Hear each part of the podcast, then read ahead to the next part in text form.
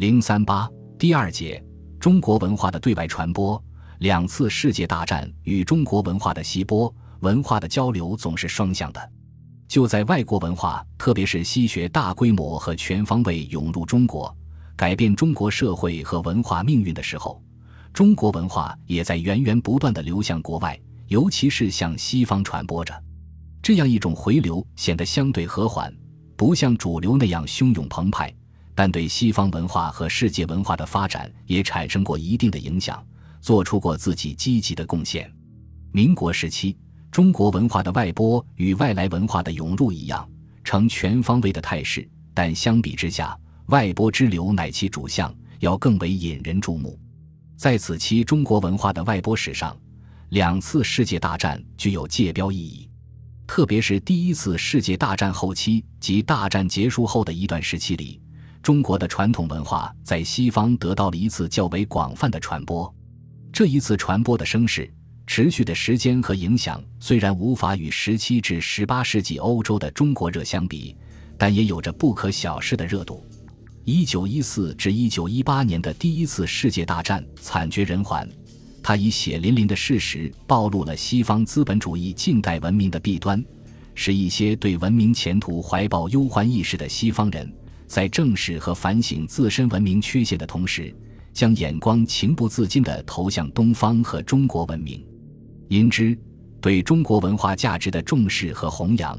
成为西方不少思想家、学者和知识青年普遍的精神关怀。在这方面，文化巨人英国哲学家罗素的思想颇有代表性。一九二零至一九二一年，他应邀来华讲学，回国后出版《中国问题》一书，书中坦诚他在苏联旅行之后。是带着西方文化的希望日显苍白的疑惑的痛苦，开始中国之行，去寻找新的希望的，而中国也并没有让他失望。在该书里，罗素激烈批评了西方人推崇竞争、开发、永无止境的追求和一意破坏的人生观，热情赞美了中国人崇尚礼让、和气、智慧和美，懂得真正人生之乐的文化精神。认为这些精神品质正为现代世界所急需。他站在真正平等的基础上看待中西文化和中国文化的悠长，反复强调文化交流对于中西双方都很必要。事实上，我们要向他们学习的东西与他们要向我们学习的东西一样多，但我们的学习机会却要少得多。在书中，罗素对中国文明和中国民族性也有诚恳的批评。不过，向西方阐释中国文明的价值，以供西人反省借鉴之用，无疑是该书的主体倾向。它凝聚了哲人心胸高阔、卓见深远的文明之思。这样一种思想，既是西方中国文化热的体现，又对这种热潮起到了推波助澜的作用。一九一九年，梁启超到欧洲旅行，也到处看到和听到西方文化人失望于自身的文明。想输入些东方文明，令他们得些调剂的言论。法国大哲学家伯格森的老师普陀罗就告诉他，近来读些一本的中国哲学书，总觉得他精深博大，可惜老了不能学中国文。我望中国人总不要失掉这份家当才好。美国名记者塞蒙士更是向他哀叹：“哎，可怜西洋文明已经破产了。”我回去就关起门来老等，等你们把中国文明输进来，就把我们。梁启超初听之余，还以为是人家有意奚落中国人，后来到处听多听惯了，才真正感到西方的有识之士身怀文明忧虑的良苦用心。于是他倏然觉悟，转向国人提倡东方文化，因此引发了国内流行一时的东方文化思潮。当时西方的中国文化热在德国热度最高，这与德国战败后对西方文化的反省程度成正比。据留德学生报道，当时德国崇尚中国文化的青年组织不少，其中最有势力的要推国际青年团、自由德意志青年和有鸟，前者尊孔为孔派，后者崇老属老派，老派比孔派的势力还要大些。不少青年极力追求道家的生活境界，奉老子为神明。如有的社团章程就写道：“吾德青年，今既处于繁琐组织之巅矣。吾辈之创造精神，为社会强固之形式所束缚者亦久矣。今见此东方圣人，犹不知己引为解放我辈之良师者乎？东方圣人老子等，其道以超脱世界一切为物，大尽积天而彼不逆，流金硕石而彼不热者也。吾辈精神之权利与无条件之自由，与夫内部之统一，其事只能由吾辈奋斗与斗争而后为功，而绝不可以苟的。此种工作，盖莫若寻此东方圣人以为首领。孔派的领袖为国际青年团的创立者，哥廷根大学哲学教授奈尔逊。其党徒之言行举止，亦以《论语》为本，没有讲演。必引孔子格言以为起落。他告诫自己的同胞：中华民族受益于博大精深之孔夫子学说已经两千年之久。深刻的理解这一学说，一方面可以吸收那些对西方文化有益的和有保留价值的东西；另一方面，不至于对导致世界灾难的西方文化的弱点视而不见。由于注重东方文明的精神价值，希望从中吸取完善西方文明的滋养。这一时期，在西方有关中国的哲学、宗教和文艺的各种译著大量出版，尤其是老子的《道德经》和庄子的《南华经》最为畅销。如墨是各家经典也十分流行，如早有一本的《易经》和《论语》，此期才出现了西文全译本的《荀子》和《墨子》等。德国著名汉学家魏礼贤的中国经典的系列翻译，英。美汉学家翟里斯、阿瑟、维利和诗人庞德等人的中国诗文翻译，在西方各国大受欢迎。以研究和传播中国文化为宗旨的文化学术组织与机构也大量涌现，如法国巴黎大学的中国学院、德国法兰克福大学的中国学院和达姆斯塔特的东方智慧学院等，从而形成了19世纪以来中国文化西播的一大高潮。它对战后西方文明的反省与重建起到了一定的积极作用。二十世纪二十年代末至第二次世界大战之间，西方对中国文化的那种多少有些不太正常的过分热情大为消减，但对中国文化各个方面的意见和研究却继续得到发展，尤其在文艺方面。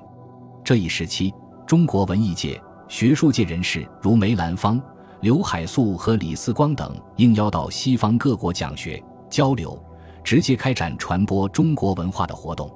就整个民国时期而言，此类活动在这一时期是最为频繁的。一九三七年至第二次世界大战期间，中华民族遭受到日本帝国主义的野蛮侵略，全国人民奋起抗战，赢得了苏联、英、美等西方反法西斯国家人民的深切同情和敬意。各国文化界人士纷纷发表宣言，谴责日本的侵华行径和摧残中国文化的罪行，声援中国人民的正义斗争。与此同时，许多欧美文化组织，如苏联作协对外文化协会、英国左翼书籍俱乐部、法国和美国的中国人民之友社等，则向国内大力宣传中国人民的抗战事迹和精神，传播中华民族的文化。翻译中国现代文学和抗战文学，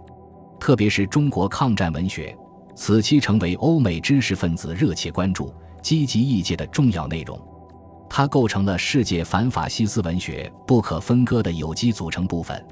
如这一时期，苏联作协对外文化协会的机关刊物《国际文学》就以六种文字大量翻译中国抗战文学作品，几乎每期必载。还出版中国抗战文艺特辑。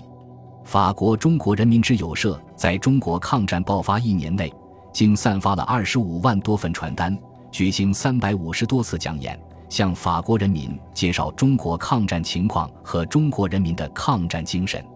同时创办《中国月刊》杂志，专载中国抗战文学作品和中国政论文。此外，他还与法国文化协会一道举办了中国文化展览会，大力宣传中国文化对于人类的贡献和日本摧残中国文化的罪行。美国的中国人民之友社则创办了《现代中国》和《中国月报》等，从事同样的文化传播活动。这一时期，西方各国记者、作家、政治家、艺术家等纷纷来华，了解中国的抗战和抗战的中国，出版了大量具有国际影响的有关著作。其中最著名的有美国记者斯诺的《红星照耀中国》，政论家和作家威尔基的《天下一家》，记者毛纳的长篇报告《卧龙醒了》，著名女作家史莫特莱的《大地的女儿》，中国在反攻斯特朗的《五分之一的人类》和中国的一百万人，英国作家伯特兰的《华北前线》，牛津派冠冕诗人奥登与作家伊修乌特合著的《到战争区的行程》。中日问题专家阿特利的《战争中的中国》，苏联著名摄影家卡尔曼的报告文学作品集，在中国的一年，美国摄影师伊万斯和万农、贾白在炮火中拍摄，反映台儿庄抗战壮景的四万万人民等。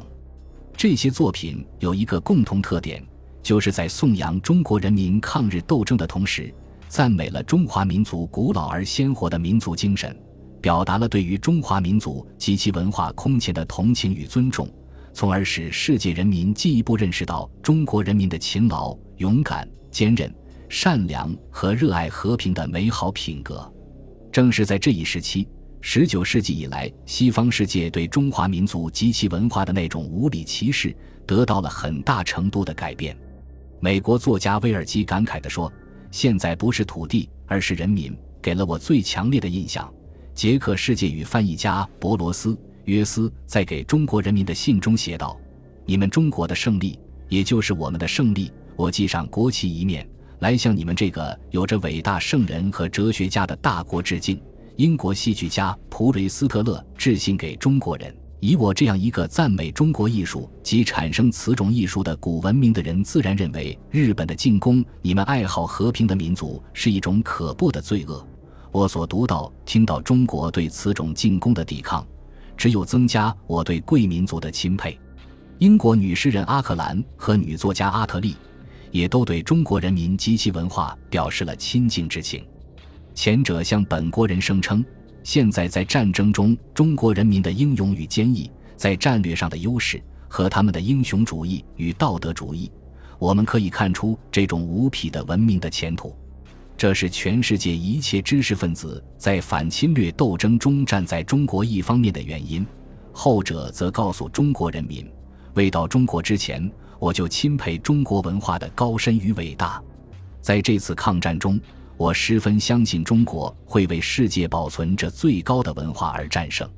这样的例子还可举出很多，它清楚地表明了中国的抗战对西方人认识和了解中国文化的直接影响。